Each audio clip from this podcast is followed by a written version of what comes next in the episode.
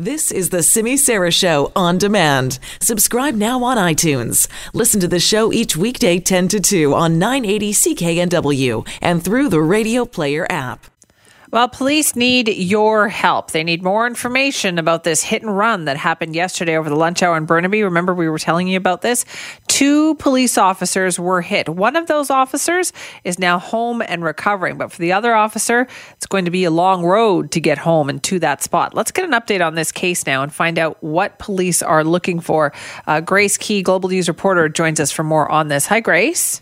Hi, yeah, certainly some good news that came out of Abbotsford Police Department. They did say one of their own, Corporal Aaron Courtney, uh, has been released from hospital. He is back home recovering, 15 year officer, 10 year member of the Lower Mainland District Integrated Police Dog Services. So he is back home, but as you mentioned, there is another RCMP officer who does uh, remain in hospital, and it's unclear uh, when that officer is going to be released. Okay. So, Grace, what do we know right now about what happened yesterday?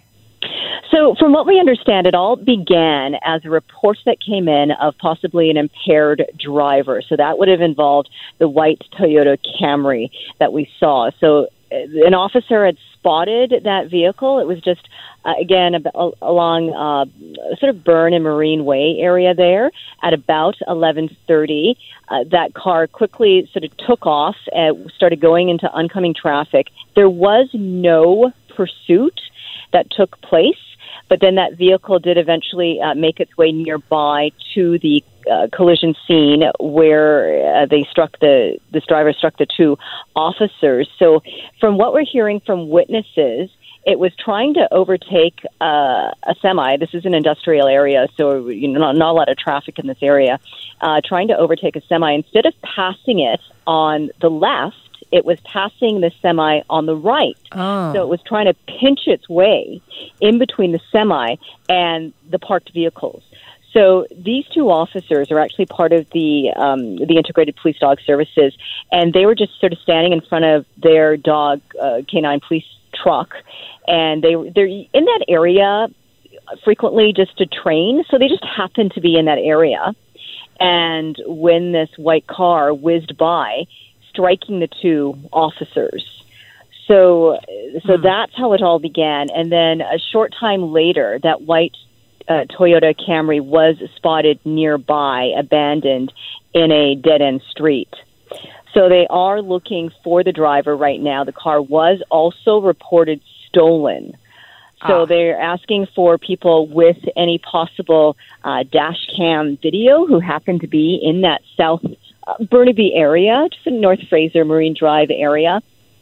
If you were in that area between again eleven thirty, one o'clock around there yesterday, and you think you spotted something, a Toyota Camry, and it also has very distinct. They said very tinted windows, oh. so that's why they also don't know if there were you know more than one person in that vehicle because it was so dark. Okay, so they have no descriptions of a suspect at all, it sounds like. No, they don't. And it doesn't even sound like they're 100% if it was a male, you know, or female at this point either. Okay, so then all they know is they've got this white Toyota Camry, which they now have in custody. So what are they looking for? Like surveillance video, dash cam video, that kind of thing? Yeah, exactly. Any surveillance video, any dash cam video that people could have. Um, you know, obviously they're going to be going to businesses around the area and seeing at what type of video uh, they could possibly have as well.